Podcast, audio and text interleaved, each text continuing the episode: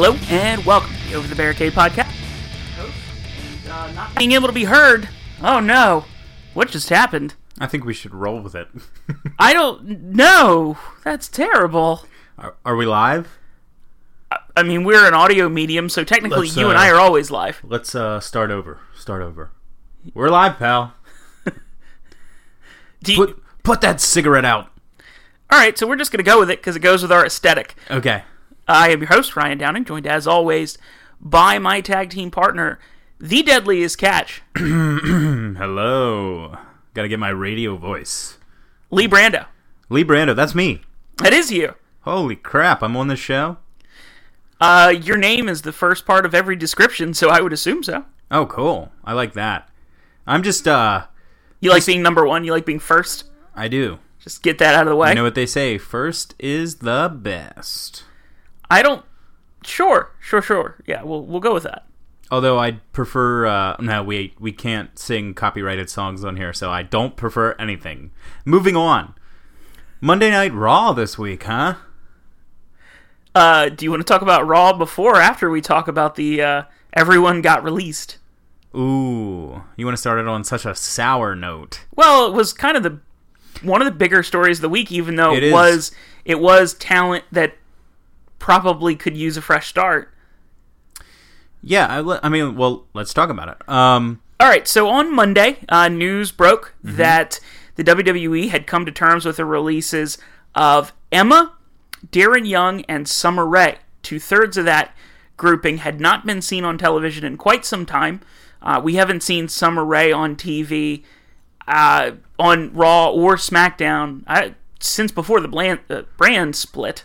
Most recent thing, she was in the crowd for the Mae Young Classic with all the other women superstars across from the uh, four horsemen of MMA, four horse women of MMA. So um, we haven't seen Summer Rae on TV in an actual competition sense or performance sense in quite a while. Quite some. Um, the last major thing she was a part of was the failed Dolph Ziggler Rusev uh, storyline. Yeah. That weird, like, and it wasn't and Love Lana Triangle, really- it was a Love Lana- Square. Lana ruined that for her. Uh, I'm pretty sure Um, with posting on uh, social media about the wedding and all that. So. yeah, the the engagement. Mm-hmm. The engagement that ruined about everybody's career involved. yeah, and Um, um, The only person who had a semi decent run after that was Ziggler, and even then, now we get the record scratch. We are in the record record scratch era of Dolph Ziggler's career. It's kind of like the Attitude Era, but much worse. It's kind of like Biker Taker, but much worse. But nothing like Biker Taker. it's like Biker Taker if you take out Biker and Taker. yeah. Um. So yeah, Summer Rae. Um. Oh, uh, of Not course, surprising. Darren um, Young. uh, Summer Rae uh, hadn't been seen on TV in a while. She'd been hampered by injuries, and I don't think they had a place for her. Yeah. Uh, Darren Young, uh, the last thing we saw him doing was after his uh, breakup with Titus O'Neil Mm-hmm. as the primetime players, he disappeared and came back with Bob Backlund in the Make Darren Young Great Again uh, gimmick, which got him an IC title shot, but that was about it. He disappeared not long after that. I believe he had a leg injury, didn't he? Yes, he And, uh, uh, Darren Young got injured and just never came back on TV. Yeah, injuries are never good um, for many reasons. Obviously, you're hurt, you can't make money, but also you can a lot of times get the stigma that it's kind of like the kiss of death in wrestling um, if you're too injury prone. And I think that maybe Summer Rae and Darren Young had a little bit of that. Um, it sucks whenever a talent gets released, obviously, um, and it was more surprising the Darren Young one because I just thought with his uh, real life situation, he was you know openly a gay man, and I thought that was something the company was promoting. You know, um, it just seemed like eh, that's not a good reason to hire or fire anybody, obviously, but it just seemed like he was a little more protected. But I guess not. You should uh, get closer to your mic. I- I'm pretty close to it. Is that better? Can Hold they hear me? I can do this. All right, we're doing this live. We're there doing we this go. live because I'm literally mouthing the mic. maybe not that close.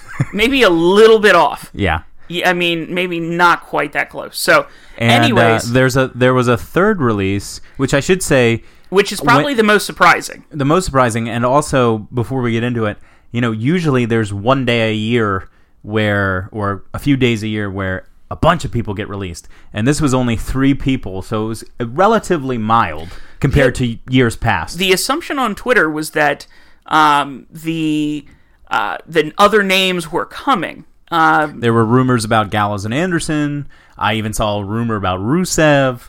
Um, you know, lots of lots of stuff going around, but nonetheless, none of it came to fruition yet. Hopefully not. Um, although after seeing that uh, Halloween trick or street fight, which we'll get into, um, maybe it wouldn't have been the worst thing for Gallows and Anderson to go split ski. But uh, no, the third one, the third confirmed uh, release was. I'll let you take it. just just for the name. no, I'll let you take it over from here. Uh, yes, Emma Was was, the third Emma. release. All three of them seemed pretty popular backstage, at least among the other workers. Normally, you don't generally see. It's not uncommon when people get released that you know now the wrestlers will make comments about you know the release. They'll miss Oh, you. you want to get into the controversy? I see. Uh, well, we'll get there. We'll get there momentarily. But uh, we saw it, of course, with these with these three. We saw it a lot with Summer Rae, and we saw it a lot with Emma. Uh, Yeah, Emma was especially Emma. Emma got a lot of um, supportive comments made from backstage, from the fans uh, on Twitter. Emma certainly has a ton of talent. I was a bit surprised. I know she just basically jobbed out to Asuka, but that's really Eh, She wasn't squashed, which was No, which is that was- almost more mind-boggling which because is what we she was on the way out. Which is what we were complaining. Well, I was complaining about pretty Yeah. sternly last last week. Um, it's a little confusing. Um, it doesn't seem, based on her comments, that she requested her release. Um, from the sounds of, from the looks of everything, it seems like this caught her by surprise uh, more than anything else. Which it's a little odd, but she might have enough name value that she could go show up in another promotion and do okay for herself. I could see where she could go. Uh, Yeah. be in, you know, probably go do some independent runs or probably, honestly, unfortunately, Emma kind of also seems like the type to probably end up in GFW or TNA. It's not T. What is it called now? Is it just Impact Wrestling? It's yeah, it's back to Impact for the time being. It's not GFW going to be not there GFW. anymore. Yeah, they never finalized that deal, and now it's off with the Jeff Just Jarrett. when I got used to it. Um, so she might see, end the thing is, it's harder for. First off, it's hard for anyone leaving the WWE to go anywhere else. Really, um, very few times. More often than not, it's it's uh, not a f- huge success. Um, and it's especially hard for women. There's very few spots on the indies or in other promotions for women wrestlers. So it is worrisome. Um, but, you know, it's not to say that it, it's the end of the story. I mean, Emma was released before for a short period of time and brought back. Uh, so I think, you know, I think there's a lot of avenues, and I don't think it's the end. I don't think it's the last time you're seeing Emma, unless she says it. But she, she says she seems very optimistic. The best is yet ahead. Um, and then, of course, we get into the tweet from. Uh, I don't even really want to go into it too much, but I guess we have to cover hang it. Hang on. Before we do that, Okay. and uh, I do want to get there. Uh, What a tease. Sports Illustrated released something yesterday that I'm just now catching up on. Uh, Justin Barrasso. secret? Oh, whoa, whoa, whoa, Whoa, whoa, whoa, whoa, whoa, whoa, whoa, whoa, whoa, whoa, whoa, It's not closing. Wow. It's not closing. Wow, you Ah, want to? go away. Oh no! Can you mute it? It's literally not letting. There's an ad playing, which is always the worst thing, but it's especially bad when you're trying to record a podcast. I think we actually covered it up. just from shouting. I think so. If there's anyone listening to this, they've just ripped their earbud out and thrown it out a window of a moving car. I mean, We're sorry. this goes with our aesthetic. Um. Our audio aesthetic, Anyways, aesthetic meaning visual. Anyway, Um, So apparently, What did, what did what did Sports Illustrated say, Ryan? Let's get it back on track. He's so flustered over here. He's sweating. other than that random advertisement, I wasn't allowed to stop in time. Um, apparently, Emma created some enemies in the writing room, um, Ah. which uh, I'm going to quote the Sports Illustrated uh, article here. Emma created just enough enemies on the writing staff. Another ad is coming. Oh no, go away! Maybe we won't quote. I can't quote Sports Illustrated because. Here, I'll cover it up while you get the back. Um, Okay, anyways, I, I- got okay, it. I got okay, it. okay. I got to do it quick, otherwise it's not going to let me do it. go go go. Quote Emma created just enough enemies on the writing staff, which she exacerbated from the way she voiced her opinion on Twitter. The doors remain open for a return, but her exit from the company is viewed by some as addition by subtraction in the locker room. Now, earlier in the piece, um, it says that uh, the sorry, I got uh, I got a little lost in a couple of other things. Emma carried as much respect as an in-ring in-ring wrestler as any single woman in the WWE WWE locker room, but her release sends a message to the entire locker room after the departures of Jimmy Jacobs and Neville, and the successful walkout from Nia Jax, who used her leverage to take a brief hiatus and return to Raw this past Monday with a renewed, strengthened storyline from the creative team. Emma is on the outside looking in, and the talent will take note of the company's decision to cut her. So it sounds like the recent kind of rush run of uh, bad kind of publicity as far as WWE goes with some of their talent is part of the reason that Emma might be gone because she was a little bit more vocal in places where WWE doesn't appreciate people being vocal, that being on Twitter. But I, oddly, um, oddly enough, Emma, who at one point was dating uh, Zack Ryder, which is only a connection I make because Zack Ryder at one point in time used a social medium to get himself over by complaining about in his creative ways how WWE looked him over, and that of course was uh, his YouTube series back in the day, 2011, I believe it was. Um, and of course, right. that worked out for him short term, but he's still with the company, obviously. But Uh, Neville, I mean, many years after that, he, you know, won the Intercontinental title at WrestleMania. So. which might have been one of the best moments from that WrestleMania. Yeah. Um, I take a little bit of uh, offense to that article because it kind of grouped together um, Jimmy Jacobs, Neville, Emma, Nia Jax, all very different um, scenarios that Yes. aren't really fair to group together. All four of those are very different. Although I think what it's saying is Like the Nia based on- Jax, the Nia Jax thing wasn't even a walkout. It was literally a two week vacation. Uh, there was no bad blood or ill will or any of it there. There was rumors that The Rock, you know, her cousin told her to walk out. None of that is true, according to everything from the most trusted sources. You know, i.e., Dave Meltzer. Um, ha- has said that the Nia Jax thing was a really, um, you know, mild, uh, docile event. Well, I mean, Justin Barrasso is a pretty good writer for Sports Illustrated and a wrestling writer in a big time uh, in a big time medium. Not to say he is infallible, but I can see where some of this some I see where you're going as far as the minutia, as far as the uh, intricacies of each situation, but I can also see where they saw a rat com- as a large company. They saw a rash of issues all come about at the same time, and WWE is a corporation that has, even though he was on char- in character when he said it, Vince McMahon, from everything I've ever heard, actually believes perception is reality, mm-hmm. and you see somebody as a if you're a more casual fan and you don't necessarily know who Jimmy Jacobs is, but you hear, oh, Jimmy Jacobs, he was at WWE, he was another wrestling guy that left. So did Neville. Nia Jax disappeared.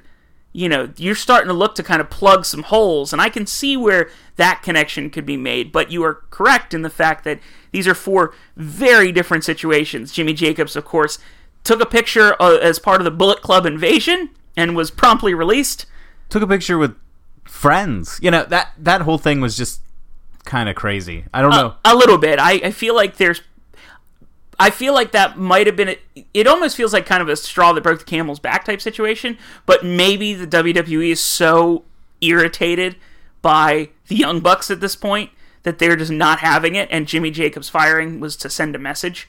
Um, which he's going to make more money on the independents Yeah, now. that's the thing. It's like So, it doesn't like- make much sense. you know, at this point, that's going to help him more than it's going to hurt him. Oh, yeah. I mean, he even, you know, the the picture he took right after uh, he was fired, like a week later, with the Bullet Club again saying, "Look, I found some friends." Yeah, yeah. And now he's got T-shirts out and he's doing bookings again. I mean, this is going to work out pretty well for Jimmy Jacobs. Neville still seems a little up in the air as far as what in the world actually is going on and what he's going to do next.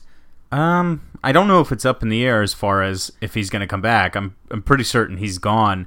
Um, the thing is, I don't know when his contract ends, and they'll probably make it very difficult for him to wrestle until then, and maybe even a little bit after. I suppose that also might depend on the situation too, because if that's something where he goes to them and he just says, "Give me my release," is this? Are we looking at a situation where he is going to? They're going to come up with terms and have a, a, a you know, a, a mutual split, and he just has a non compete, or is this more of a CM Punk type situation where he just left and It's it his seems, contract is now just got to end? It, it seems like he's walked. I don't know all the details, but from everything I've read, it seems like he just kind of walked out. And in, and in those scenarios, WWE is less apt to meet them halfway. We'll say um, they're they're kind of you know uh, stricklers for the contract. But anyway, you wanted to discuss a particular bit on Twitter about a particular individual. I didn't really want to discuss it. Um, you know, he's a Maryland guy. Um, Lio Rush, we're we're talking about now. He's been with the WWE for a few months. Um, had a very emotional send off earlier this year from MCW, ProWrestling.com. Um, and when Emma was released, he sent out a tweet uh, that got a ton of backlash, both from fans and especially from people involved in wrestling and in the WWE. Um, basically, he said, in reference to Emma being released, I guess that's what happens when you truly aren't ready for Asuka. Um, you know, insinuating that uh, Emma wasn't a good enough wrestler to be in the ring with Asuka um, or on the main roster. Um, of course, it's got him a ton of heat. I know Jack Gallagher posted something pretty scathing. yeah, Um, the um, I can read some of that off if you would like Sure. because I didn't. I saw the tweet right after it happened, and I saw some of the backlash just from the the internet wrestling community. Yeah. I didn't see this until right now that um, the uh, locker room kind of turned on him too. Oh, And, a lot, yeah. Uh, basically, heat. so the tweet was right after Emma was released, the, the announcement that Emma was released along with Darren Young and Summer Rae. Uh, Lio Rush from his Twitter account uh, at it's Lio Rush. I guess there these are the things that happen when you're not true or truly ready for WWE Asuka. Of course, referencing that Asuka beat Emma, and then you know the joke being made that she lost so badly she left. Something along those lines. I think it was more. I, I don't think it was that she lost. I think he was trying to insinuate that she's not good enough to be there. She's not ready for the big show. I think that's certainly how it was taken. Yeah. Um, so he released a very long statement, basically um, saying that he didn't mean for it to be offensive. He He was making a joke. he complimented Emma, Yeah. um, and you know he talked about how he he didn't you know he didn't mean to step over any lines, you know that kind of thing. Here's essentially what happens. Um, I saw this from William Regal and I didn't quite understand the context, and now that I'm starting to see everything together, it makes sense. Uh, William Regal tweeted about this, um, basically saying we all make mistakes. All the people who've had quote heat or problems. Have I ever joined in with the pack on you? Perhaps a chat and a bit of guidance would be better. Being a pro comes in many ways, in and out of the ring. Bray Wyatt tweets, "You ain't gonna make it here with the Wolves, kid." which Yeah, whew, um, pretty rough. Jack Gallagher apologizing because people didn't like your joke, not for joking about someone losing their job. Also, try the English classes at the PC. Uh, that's in reference to the apology that Lio Rush put out, which grammatically isn't the most sound. No. Um, Peyton Royce, which this one surprised me a little bit too. Wow, kid, didn't you just get here? Professionalism goes a long way. These are tweets I would expect from regular citizens, not from. Oh, yeah, I, I heard this from Kevin Owens too, and you're showing it to me, and I'm glad you are. Reading that made my brain melt. Good luck, you're going to need it. Not Um, not not not a great endorsement. No, um, apparently this is really hurt a lot of uh, his his standing, which he came in. He's young. Uh, I believe he's only 23 now. 22, 23, uh, 24, somewhere in that range. He's in his early to mid 20s, which is still, which is Very pretty young young, for- to get to N- to WWE and get Yeah. to NXT. He's super talented, and a lot of guys want him to succeed, us included. But you gotta be smarter. Um, apparently, Dash Wilder also made a comment to him.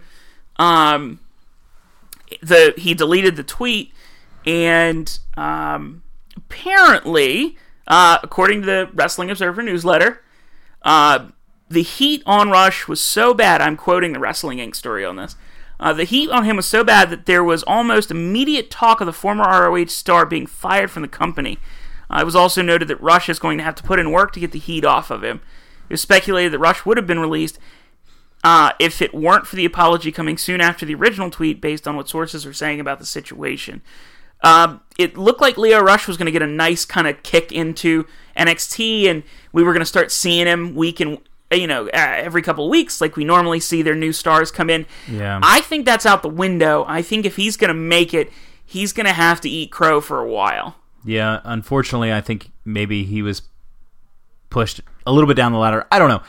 I, I don't know the internal reaction. I can only assume, but I do know that it's not the end of the world. If you remember, uh, following the curtain call, Triple H was in the doghouse, probably a lot worse than this, and um, you know we know where his career went following it. So there is ways to climb out of you know the heat that he's feeling. Um, I wish him all the best. Everyone makes mistakes, but it is an important lesson. And I saw somebody say it. I can't remember who, but somebody said, "Just remember, having a success- successful career is more important than having an edgy Twitter." So that's a good lesson for us all, Yeah. no matter what business you're in. Yeah. Um, so hopefully Lio Rush learned his lesson, and you can't quite do that uh, at this stage. You really shouldn't do that at all, but uh, you definitely cannot do that when you get to the big leagues, even if you are in in the minors getting developmental. Speaking of the big leagues, um, the Young Bucks Transitions. segue. Um, the Young Bucks just have been announced for Chris Jericho's cruise, uh, the Rock and Wrestling Cruise, the ROH Sea of Honor tournament. Um, I love that they named it Sea of Honor. It's so ROH. It is. And uh, the Young Bucks have just been announced, which, you know, my first reaction was that's awesome, but not after weeks of Jericho burying the Indies and anyone who wrestles in less than the scope of the WWE audience's, you know, viewership. Primarily Kenny Omega. Correct. so I just I don't understand. I mean, I don't know if you saw. We talked about it last week, but um, the the the Twitter feud between Omega and Jericho finished with Omega basically saying, uh, you know, it's been fun, but I don't do Twitter feuds. Uh, or Twitter angles, they don't go anywhere, and there's no payoff. So whatever. And then Jericho, I guess, tried to continue it by saying, "You know, you're right. Go back to Japan. That's where anyone gives a crap about you." In so many words. Um, so, and that was the end of it. Um, but I don't understand doing that and then trying to make a big deal and sell tickets because the Young Bucks are like you can't have both. You know? If you're Chris Jericho, you can. You can try, and I know it's all a work, but in the work, it doesn't make sense. I think the Young Bucks being on that show sell more tickets than the Twitter feud between Omega and Jericho. And uh, I, at the end of the day, that's what matters. That is true. They got a whole cruise ship they got to fill up. putting butts every 18 inches, even on the high seas. Yeah. Apparently, they had to do some uh, pretty interesting engineering work to be able to get the ring to not damage anything. Well, this is also too like they're booking this. It's really weird to see a card like the type of event that they're booking this far in advance. Yeah. Um, It's like you a can, year. You can only assume that people who are on this card have contracts that run through that date. Yeah. Um, I, I can't imagine. That might be one reason Omega's not on it because his New Japan contract is up in January, like most are. Um, the thinking is he will resign, but there's a lot of rumors. You know, rumors have been rampant of Kenny Omega going somewhere else. Kenny Omega leaving New Japan and probably going to WWE have been running rampant for the last three years, Yeah. more more than ever. More than ever now. He's he's I think I very much believe Kenny Omega when he says he's probably been called like ten times. Oh, I'm yeah, sure yeah. he has been, um, but I I am I think after seeing Shinsuke Nakamura as I love Shinsuke Nakamura. After seeing Shinsuke Nakamura, I am over and Gallows and Anderson. I am over J- guys from Japan. Balor. Well, to an extent. This this year has not been a, gr- uh, especially the Bray Wyatt feud. No. You know, and it- and the and the oncoming Kane feud. Um, don't even. so I'm kind of over guys from Japan or Ring of Honor coming to WWE. It's exciting in theory, and But what we end up with are watered down, less entertaining versions of them. or just butchered versions of them. Which I mean, weird funhouse picture versions of them. what is the best thing Gallows and Anderson have done since they've been in? WWE? I would I would say the time they came in and laid out Cena, and ever since then, You're almost right. That's the second best thing they've done. The actual best thing they've done is Southpaw Regional Wrestling. well, no, no, that was Chad Too Bad and Tex Ferguson. That wasn't Gallows and Anderson. That's true. They look so similar. Yeah, Gallows and Anderson weren't even on Raw this week, but Chad Too Bad and Tex Ferguson were. How did they get those guys? I thought they were they, their prime was back in the 80s. Yeah, yeah, they were. They're legends, you know. That's why they wrestled in blazers, hide hide the old man bodies. And uh, you know, WWE has a working relationship with Southpaw, so Well, I part mean- of the, part of the talent exchange program. I feel like Southpaw though is is like the NWA. It's just a shell of its former self. Yeah, at this point, it's Props to those two though for sticking it out with the the promotion that made them big in the uh, late 80s. hey, if the territory draws, they're I- over in that building. I'm I am I'm really shocked that Southpaw managed to survive the debacle of the 1987 lethal Yeah. leap year, but you know they they managed to pull it off. Um, it- you know they they're they're doing it for Dewey campaign worked out splendidly. Um, I don't know. It, well, uh, should should should we go through Raw, or I mean, there's other things we could touch on, but I feel like we should just go through Raw because I was enjoying talking about fake wrestling, which is such an oxymoron. It's great. um, this week was interesting. As Ryan, you you were watching Raw live on For the a USA split Network. second, I thought you were going to say I was there and you were watching on TV, and I was like, no, that's not what happened. You were watching live on, on USA Network, and I was watching live in the Royal Farms Arena in Baltimore, in the flesh, baby. Baby. Um, that is true. I wasn't watching it live. That would be a lie. I don't like to lie to our. I don't like to lie to our viewers. You're not a real fan I'm. I am a real fan. I'm just a real fan with other things to do. with a real life. I have an actual life. I can't commit three hours with commercials on Monday nights and then another two hours with commercials on Tuesday nights. Hulu is a wonderful thing. and no, we are not sponsored by Hulu, but I will tell you that 90 minute Raw is a godsend Okay. because. Well, let's go through and we'll see how. Oh, we'll would see you like to know what I? Hulu. You would you like to know what I didn't see? No, no. Let's let's go through top to bottom. So the show uh, there was main event taping. Obviously, um, Jason Jordan beat Kurt Hawkins um, in the exact match that you're thinking of right now. Um, and then there was a Tony Nese Cedric Alexander match, which was pretty great. Except the crowd was dead and like chanting boring and like not loudly, but there was just smatterings of boring. And it's like if these two guys were on an indie show and you were watching them, you'd be losing your freaking mind what they're doing. Okay, two things. Baltimore, not as smarky as they think they are. They, Um, they think they're pretty smarky. the Baltimore crowd, uh, the, the DC crowd is not terribly different. The Baltimore crowd thinks they're super smarky. They're really not, and I think they're the older might be of like the ECW ilk. Yeah. You know, kind of migrated down And there's from some Philly Ring of Honor type influence. Ring of Honor. Sure, I mean. Ring of Honor basically their home their home base is in Baltimore essentially. But this is not a smarky crowd. It never is. There are elements of it, but it is never a smarky crowd. So they like to like the, here's the thing I don't get about smarky crowds, and I'm going to try and keep this short because this could be 12 podcast episodes and nobody wants to hear that. Smarky crowds and this is no this is no news to any wrestler. Smarky crowds like to take over a show, and especially WWE and the bigger shows, they like to crap all over them. And instead of just enjoying being at wrestling, they like to, you know, be the uh, be the type that's just gonna, you know, turn at you and sneer at you, and you cheer for an actual face, or when you boo an actual heel, or you know, they got to chant CM Punk during a women's match. It's stupid. Well, to be fair, the third hour. No, the third hour was awful, but And if you're going to, this garbage happens regularly.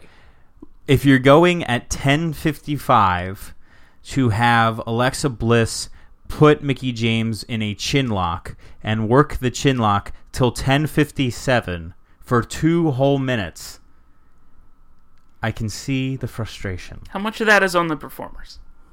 Not much. I mean, there's agents putting the match together. Somebody decided that was going to be the main event on Raw, right? So I don't really blame Mickie Which James they didn't make a big deal out of at all, which was really Yeah. stupid. You, you have a women's match main event on Raw. How often does that happen? Maybe make a bigger deal about it. It's uh, happened a few times, but not, Not a often, ton. And most of most of them have been in the last three years. and it, it, it really felt like you know be, especially being there live it really felt like they just didn't want any reaction from the crowd they didn't want any excitement or anything for the third hour besides the last you know besides the overrun pretty much Well, I mean, with with Strowman and Miz if you're gonna, this is part of the thing with Raw that I think they make a mistake on, and something I, I know they're trying to build up content. How many? How much? How many views do they really get on something like main event? Why not? not many Why not take that show and put it in Florida? Just have it constantly in Florida, and use that use main event for lower level talent that's not going to be on Raw. does main event is is strictly on the network right Correct. As was Superstars when it was on. Um, which Superstars ended a while ago. The only but it was the same idea. The only thing I can possibly imagine for a main event is a warm up match. But if you're going three plus hours, Right, it's not worth it. match. And you can't do it on Tuesdays either because they do two hours of SmackDown Yeah. and then 205 Live, which they should also do it in Florida. yeah, You have a perfect studio setup for this, and you have an audience that would eat that up. yeah, You don't have to go crazy with it. I don't know. you could really easily honestly so all the kind of C level shows they do below Raw and SmackDown with you know they've always they've done them forever. And it's things it dates back to velocity and heat mm-hmm. and you know what where some of those shows were good like kind of run-ins to a pay-per-view. Something you could put on TV it would then run into the pay-per-view that would kind of build it up. Or, you know, with Raw, you don't need a lead up. You don't need it. And you, of course, the crowd's going to be dead. Most of them aren't there yet, I'm sure. They're still filing in. Yeah, it was it was about eighty percent full uh, for main event. Uh, of course, there was about an eighth of the arena tarped off, and then it got about 90 95 percent full of the rest of the seats for Raw. They didn't sell out, and it, and the Royal Farms Arena is a small building, and this has been um, kind of a a constant thing, especially for the last quarter. If you look at the financials that came out, their live attendance is is down. Well, and that's something that they were much better at in the 90s when they were really struggling on Yeah. TV. their live, their house shows always did really well, and that's what really kept them afloat. At least that's what WWE will tell you, but I believe there's data there to back it up. Yeah, Um, I mean, definitely. I think house shows and live gate and stuff. I don't know if you could still call it the most important thing. Uh, obviously, financially, it's not the most important thing. The TV, TV rights deal. are, but it is a good metric. It is a really good metric. You're basically the business model has shifted from reaching as many people as possible to squeezing the most money out of the people that are going to watch you no matter what. And because of that, the company is more profitable than it's ever been. It's beating, you know, uh, with the last quarter, it beat uh, Wall Street's predictions, projections. Um, but I don't know how sustainable that is because if you don't continue to get new viewers, I mean, uh, the the viewership already skews older, skews in the fifties as the median age of, of the average Raw viewer. So it- it's it's not gonna it's not a sustainable model, is what I'm trying to say. And um, this week in the in the Observer, uh, Meltzer notes that it seems that stronger booking and better main events have no effect because in this last quarter we had um, the was it four way or five way at SummerSlam, um, the Joe Lesnar match, the Braun Lesnar match, very strong main events, but it didn't really do it didn't really move the needle at all as far as a business standpoint. And I take a little bit of uh, you know a differing opinion with that because it the booking does matter. But what you're what we're getting now, what seems like good booking is just okay booking. Because good booking will make a star, and a star is what sells tickets. A star is what sells merchandise. A star is what would get people to subscribe to the network. Along with, I think the network model should be changed a little bit. I think they should offer more incentives to stay. You know, at the one year mark or the six month mark, you get something, something like that to make people not just get the free month and then leave. Well, and they've also they've also talked to they've also been polls surveys they've sent out about doing a tiered system where it would But be again, that's just squeezing more money out of the people that are already there. Right, I think I think that's right, and I think the idea is not that the pe- the casual, the super casual fans can't pay that nine ninety nine a month. I think it's more along the lines of you're the the network is showing that you're really getting the the heaviest of the demographic, the the most hardcore of the demographic um, uh, of your viewership and of your fan base. And you're seeing things where what are the things that are critically acclaimed that go on that network? Things like the tournaments, Cruiserweight Classic, uh, Mae Young Classic got mixed reviews. Uh, the UK tournament did fairly well, as far as I understand, as far as critically speaking. The takeover shows do pretty well, largely critically speaking. NXT uh, is their weekly show, and it does relatively well critically speaking. You can't say the numbers because that's not what the system works anymore. But primarily, you're getting the network so you don't have to buy pay per view, which you can't hardly do in the States anymore. Um, but you're also getting the network for different wrestling maybe than you see on TV every week. And Yeah. and I that's where I think something like I'm straying away from your point, but I think something like main event could do with like a refresh. It's if you're WWE, you have a you do have a 24 hour network where you can play collections and you can go into the library. Why not pre-tape something like main event like you're doing NXT? Pre-tape main event, do it in Florida, change up the color scheme, change up the presentation, much smaller audience. I mean, if you're just if main event is just the Raw house, it's you're not making any more money on the house doing main event than you would be on Raw. So if you're if you have to do it at the same time logistically, it doesn't really help you. All it does is tire your fans out because I've been to the, those long shows. It's really exhausting after Yeah, four they hours of wrestling. If they start at seven thirty and end at eleven fifteen, it's almost four hours. It's almost like a Right. Wrestle, you know. Well, WrestleMania is six seven hours now. So Yeah, WrestleMania is going to be pushing a full workday come next Yeah. year. But I, you you look at these types of shows and you look at how they're laid out, and that's where something like I think main event, one of those kind of C shows, put it on a Thursday. Just have it run on a Thursday on the network, and you know, occasionally throw a decent name on there, but use it as a platform for you know your NXT guys, maybe your NXT performers to mingle with some of your lower card WWE performers. Get that time for certain guys who may be coming back from injury to get a couple of matches in before they go back to Raw. You could use it in a few different ways, and that might be one way to kind of really take advantage of that. And a lot of their NXT specifically, people since NXT and the Performance Center have been there the way it is now, a lot of those guys live in Florida. So yeah. it's not really out of the question to say, listen, we're going to do this. Be it be in Orlando next week.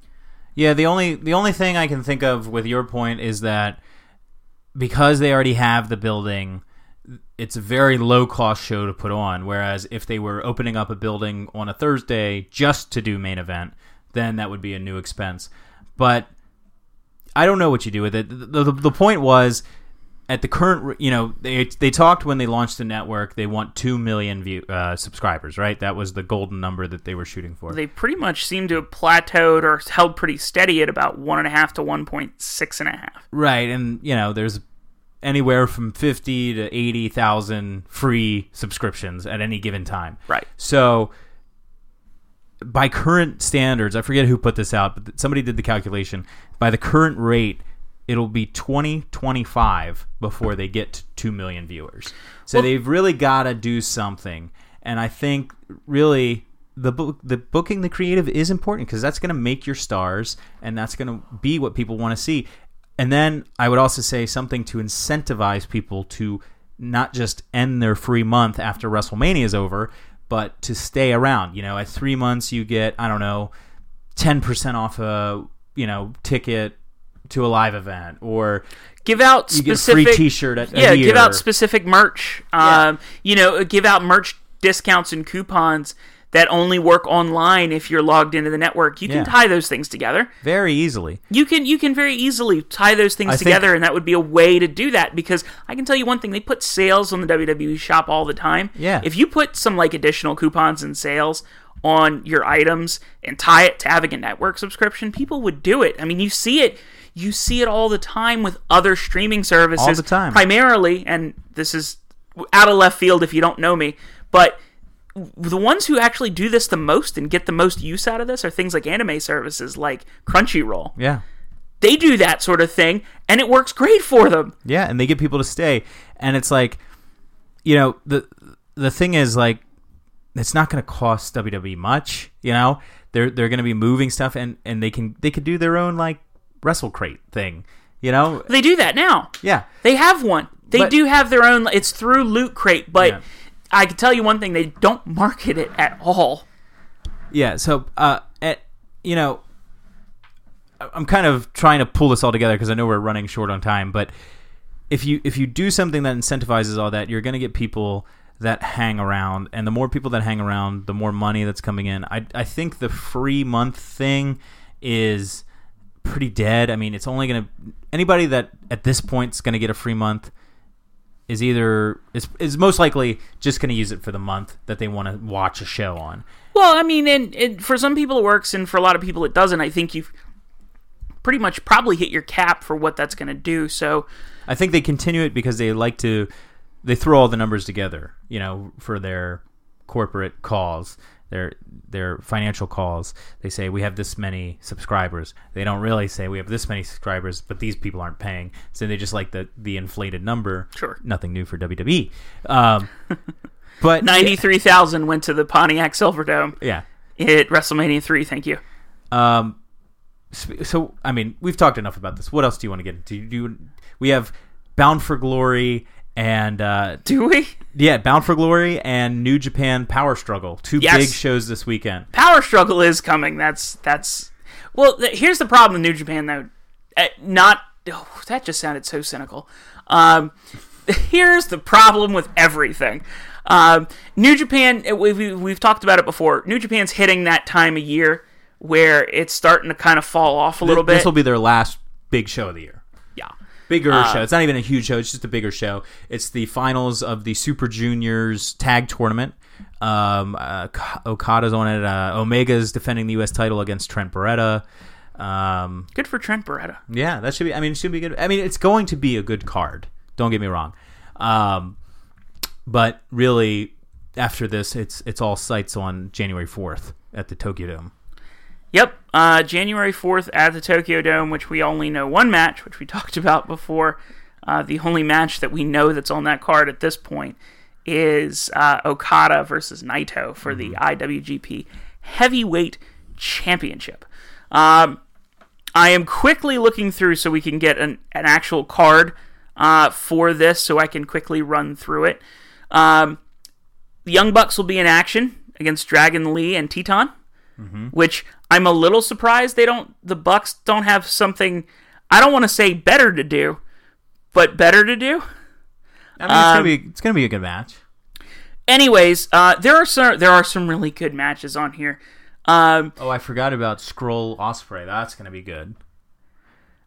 yes, so let's. Uh, so Bullet Club is gonna be is gonna be on this card as well, more than just the Bucks.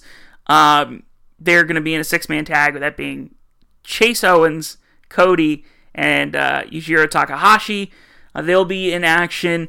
Uh, uh, there's a lot of tag team matches, which is not uncommon early in a card. A ten man tag with um, with Chaos versus uh, Los Ingobernables de Japón. Got it right. Um, There's And- uh, Sh- Sho and Yoh versus uh, ACH and uh, Taguchi, right? yes, and I think your mic died. Did it die? No, no, it came back. We're It- good. Um, Um, ACH is is I mean great. He's kind of taking the Ricochet spot, but that's going to be a good match. that's the um, finals of the Super Junior tag. Uh, and the four championship matches on the card: a bull rope death match for the never Oh, open no, weight that's gonna be crazy. That's going to be brutal. Minoru Suzuki versus get this, Yano. Yano and and, and Yano's the best. I love. So they have this thing because like Suzuki obviously is like you know head and shoulders a better wrestler than Yano, but he can't ever beat Yano. so it's like this great dynamic, and now they're in a bull rope match. So I'm really excited to see Bull rope death match. Thank you. bull rope death match. Oh, there's only things you see in Japanese wrestling anymore, and it's just lovely.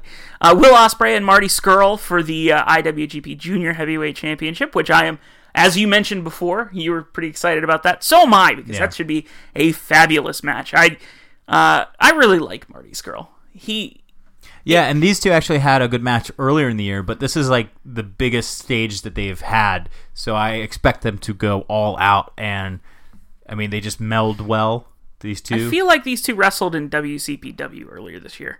I could be wrong on that, but I know they they both wrestled for that promotion at times this year. I don't don't know if they wrestled each other. Beretta versus Omega for the U.S. Championship, and Tanahashi versus Kota Ibushi for the IWGP Intercontinental Championship. That is going to be insane. Yeah, I mean it's a, it's very strong is- card for the last show. if Tanahashi is relatively healthy, that's going to be insane. Yeah. Uh, his health has been fluctuating all year long, but we all know what Kota Ibushi can do. He's if if Kota Ibushi could kind of get his act together and just I, I, I don't want to say get his act together, but if he just like focused on just being in uh, New Japan and just being number one, he would be the champion, or he would be contending for it on a regular basis, like the Yeah. heavyweight champion. I think those last four matches there are going to be just crazy good. and for all different reasons. Yeah. Um, and of course, as you mentioned, Okada is on this card. Uh, he is in that Chaos uh, match. Of course, this will be Okada versus Naito just in a tag, which I'm sure they'll tease their singles match. At, Yeah, uh, this is uh, Lij versus Chaos. So you- you're going to get storyline progression there. You're going to get teases and everything like that, and it's a way to protect and and keep uh, both Naito and Okada healthy and safe uh, and separated until January fourth. And of course, Lij and tag matches are just fun to watch in general. Yeah. From their entrance to the time they leave, uh, Bushi, Evil, Takahashi, Sanada, and Naito are just Yeah. they're just a joy. Um, so that uh, I, it's safe to say that if we were only picking one, I think we have uh, the one we're going to pick um, What to watch to actually watch. between this and and Ba- no, the Bound for Glory card actually isn't bad. This is the first one that's going to be emanating from uh, Canada, Montreal, I believe. I could be wrong. Our crack research team is looking this up. Yep. Um, Ottawa, Ottawa. There we go. uh, which is in Ontario. Ontario. Cool. Uh, but the card isn't actually that bad from what I remember. Um, why, So- you want to run us through it? Eli Drake will def- uh, with Chris Adonis, aka or FKA Chris Masters, Yep. defending his Impact Global Championship against Johnny Impact, aka Johnny Mundo, aka Johnny Nitro, aka John Morrison. He's got more names. uh, Trevor Lee will uh, be defending Uh, this his is the six-way X Division Championship match. Correct. Trevor Lee versus Desmond Xavier versus Garza Jr. versus Matt Sydal, which awesome. Versus Petey Williams versus Sanjay Dutt, who I saw live this summer. Yeah, th- I mean that's a pretty loaded match right there. That's Yeah, be- that's that's pretty be- good. Um, Impact World Tag Team Champions uh, championships are on the line. LAX, which is the the faction that never dies. uh, I remember LAX in 2005. Yep. Um, Ohio versus everything, um, which I'm not as familiar with Impact, so I have no idea who that is. That's Jake. They are the champions. and- Yep. hmm Um, that that part I know. Uh, Impact Knockouts Championship will be Sienna versus Allie versus Gail Kim. I love that Gail Kim is still going. It's the Now this best. next one has my interest. It's a six, six sides. of- sides of steel tag team match, and I'm reading this, and it's kind of blowing my mind. Moose and Stephan Bonnar, Yep. uh, MMA fighter, versus King Mo, Yep. MMA fighter, and Lashley, part-time MMA fighter. That's gonna be a hard hitting match. This is the only time where I'm like, what is Moose doing in that match? yeah. Um, Moose has had a weird run since he left ROH. Yep. Uh, a Monsters Ball match with Abyss versus Grado. Um, here's the stipulation, which is so impact. Now If- hold on. Can I- I want you to remember that this takes place in Canada. Go ahead. Yes, this makes Are you reading it? this this event takes place in Canada. However, if Grado loses, his work visa will be terminated and he must leave the U.S. It's a good thing he's already out. no, he has to go. He has to go back into the U.S., have his visa terminated, and then leave again. If he never comes back to the U.S., is his work visa actually terminated? I don't know. I Impact, just, I just love that stipulation. There's a red wedding match, which I don't know what that is, Uh, That but it is is a first blood match. interesting. Um, Rosemary versus Taya Valkyrie, and uh, six man tag Team Impact: Eddie Edwards, Ethan Carter III, and James Storm against Team AAA, uh, which is of course the uh, team from the AAA promotion in Mexico, which Impact has a working relationship. That should be a good match too. I mean, all these things could. This could be a really strong card. You know, all things considered. Yeah, this match is absolutely. Well, I just read it basically main event to the first match of the card Yeah. Instead of the other way around because whoever did this uh, Wikipedia page Well, I, we don't know the lineup yet. mixed it up for me because the Power Struggle card was in the correct order. Yeah. Um, So the, I mean, two big shows this weekend. Uh, we also have UFC returning to Madison Square Garden. So it's it's a big week. In, but the thing you're going to actually do is buy a ticket to go to Rampage Pro Wrestling on November the 4th, which is this Saturday, because I promised Big Mike we would we would promote it, although it is going to be a really good card. Retribution. That is a really obscure reference for like the four people that are listening, if they're still listening at this If point. you get the reference, email us. Over the Barricade Podcast. We'll send you a piece of candy. maybe. Um, but so uh, Rampage Pro Wrestling, Delaware Agricultural Museum, November the fourth, this coming Saturday. Uh, it starts at 7:30 p.m. I believe, if I didn't get that wrong. Uh, one of the big matches on that card, which I don't know if it's the main event or the semi-main, which will be uh, a big tag team match, which will possibly hold the future of Rampage Pro Wrestling in the balance.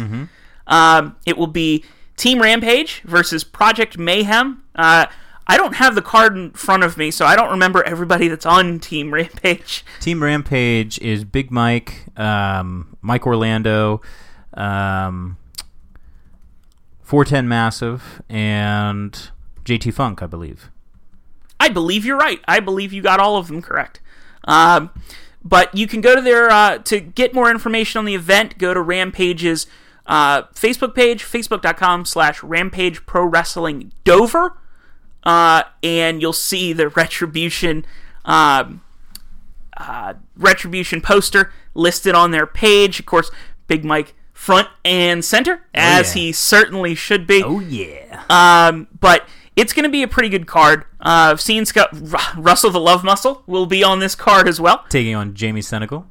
Um, but this will be a pretty good card. Go ahead and check it out. If you can make the trip to Dover, it will be worth your time. Uh, Mike Orlando, of course, against uh, Johnny Malloy for the Rampage Pro Wrestling Championship. Ah, that's it. That'll be your main event, most likely.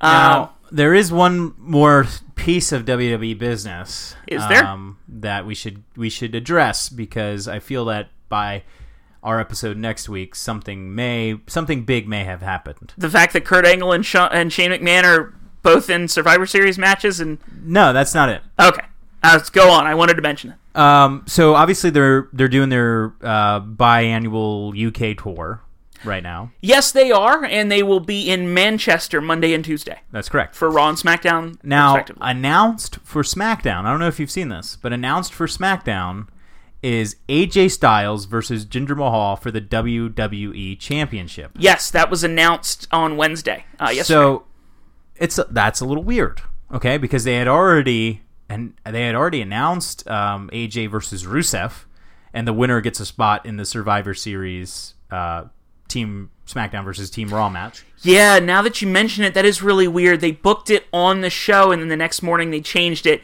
Yeah. Oh, I see where you're going. So and, and it was already penciled in to be Mahal versus Styles at Clash of Champions.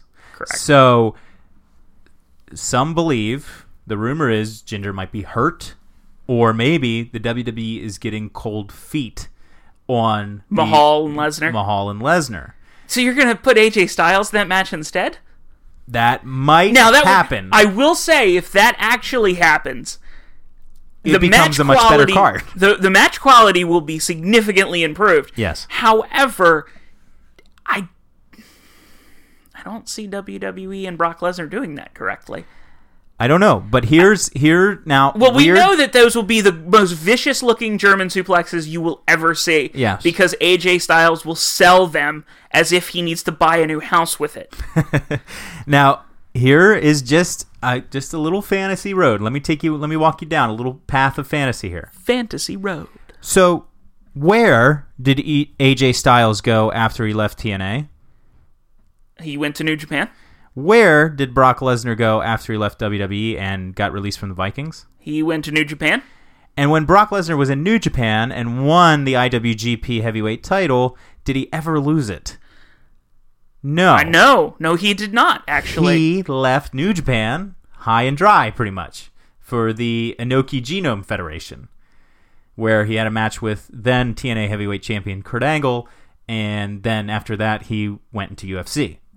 So you could, you could have AJ Styles, with maybe not coming right out and saying it, who AJ Styles, who's just done the two sweet symbol with Finn Balor a Yes. couple weeks ago. You could have AJ Styles want to get a little bit of revenge on behalf of New Japan, and who is on that Raw roster that could help him out in that main event? Oh, I see where you're you, going. You could have Gallows, you could have Anderson, and you could have Balor. Could have ourselves a smidge of a Bullet Club reunion. And then Well, like like What would that- Generation One and Generation Two Bullet Club? something no one's ever seen at the same time. And and what has been rumored for the Royal Rumble that this would lead us to? Lesnar versus Balor. So That would be good. a little bit of a fantasy, wishful thinking. Yes, one can dream. WWE would never think that far ahead. But if it happened, I think the crowd would go a little, especially in the Barclays Center. I think people would lose their minds. I think you're probably cor- wait Barclays Center. Oh wait, I take. Where is it? Houston. The I'm thinking of the 25th anniversary of Survivor. Series? Yeah, uh, yeah, I believe it's in Houston. Houston. They'll still lose their mind. They're smart down there. I was thinking of 25th anniversary of Raw, which is coming up. which was announced. You predicted it last week that that's probably what they were going to do. Although instead of making it like in the beginning of January to make it kind of like a holdover pay per view, Mm-hmm. they have decided instead for it to be the lead into the Royal Rumble, six days before Royal Rumble, and they're actually going to simulcast it from the Barclays Center and from the um, Manhattan Center. Manhattan Center. I almost said Hammerstein Ballroom, but it's the Manhattan Center. Um, and so that's going to be a little strange. They're, they've already announced Undertaker, Shawn Michaels, and Kevin Nash coming back for it. Uh, More, excuse me, excuse me. Rumored the Undertaker. they haven't announced Undertaker. I thought they did. No, Uh, they've, they're showing his picture. They've announced that he's rumored to be coming. Oh, okay. They've announced that there is a rumor. yes, that's how it works. that's how WWE operates. Don't Okay, you know? I'm sure they'll load up both sides of that. I hope it's not four hours, but they might do it. Um, I don't think they'll the USA will allow them to do it. Not right before what is probably going to be a four-hour pay-per-view in the Rumble. well, USA has no say over that when they start. for the, for the for the pay per view. I mean, No, no, no. I'm talking about. I'm saying they won't do a four-hour Raw immediately followed by a four-hour Rumble. A four-hour pay-per-view. well, I I'm saying USA might because the Raw thing is USA. The the Rumble is not in USA's hands. I'm just saying WWE wouldn't call that. They, wouldn't. They've got three hours of Raw plus Overrun. That's They've true. got two hours of SmackDown, hour of 205 Live, hour of NXT, Let me rephrase. They would be stupid. three hour pay per view. They would be stupid to do that. But anyway, that that was my little fantasy booking road that I think would be crazy. Now this could all just be nothing. This could just be they want a good SmackDown rating, so they announced AJ versus Jinder, and Maybe they're having trouble selling the house, maybe they're having trouble. So maybe that could that could, which be as which would blow that. my mind because UK the UK is huge. Yeah, but Like, you know the with- Glasgow show didn't do that well. Even with Triple H announced to come back, and he did wrestle as part of the Shield, which you know just let's throw psychology out the window of earlier this year, him and, and Seth Rollins. But uh, That's uh, all these points are true. Um, I, I have a feeling it might be more to do with the house, although.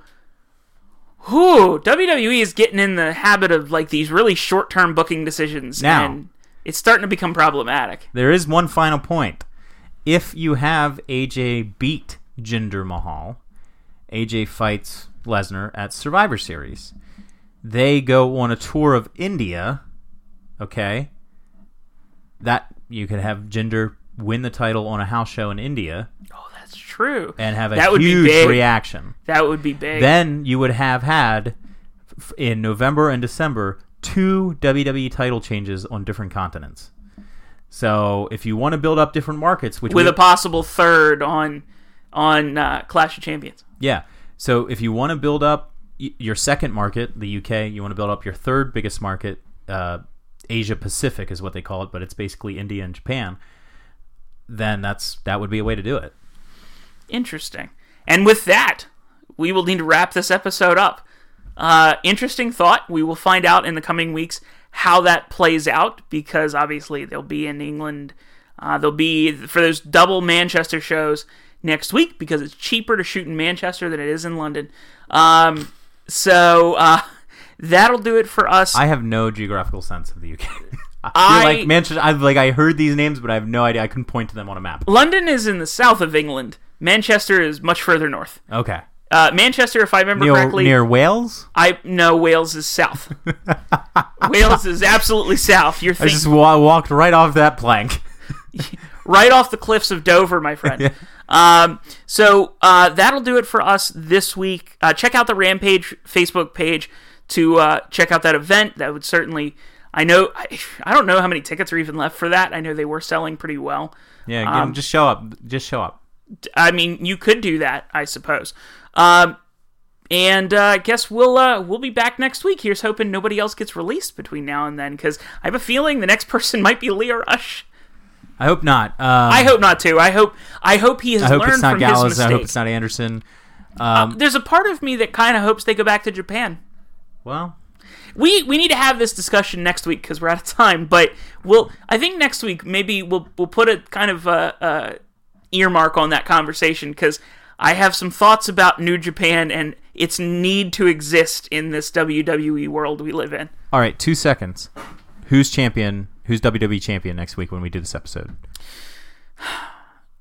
Jinder to make him stronger to going into his into his championship uh, into his one on one match That, that was more than two seconds. Jinder. We'll see. I say Styles, you say Jinder. We'll see next week. Bye. Like us on Facebook at facebook.com slash barricade show. Follow us on Twitter at barricade show. You can listen to the show each and every week at soundcloud.com slash barricade show or search for Over the Barricade podcast on iTunes and Google Play. Follow Lee Brando on Snapchat, Twitter, and Instagram at Lee Brando underscore and send him a friend request on Facebook. Just search for Lee Brando. And don't forget you can send us an email over the barricade podcast at gmail.com. Send in your suggestions. We'll see you next week.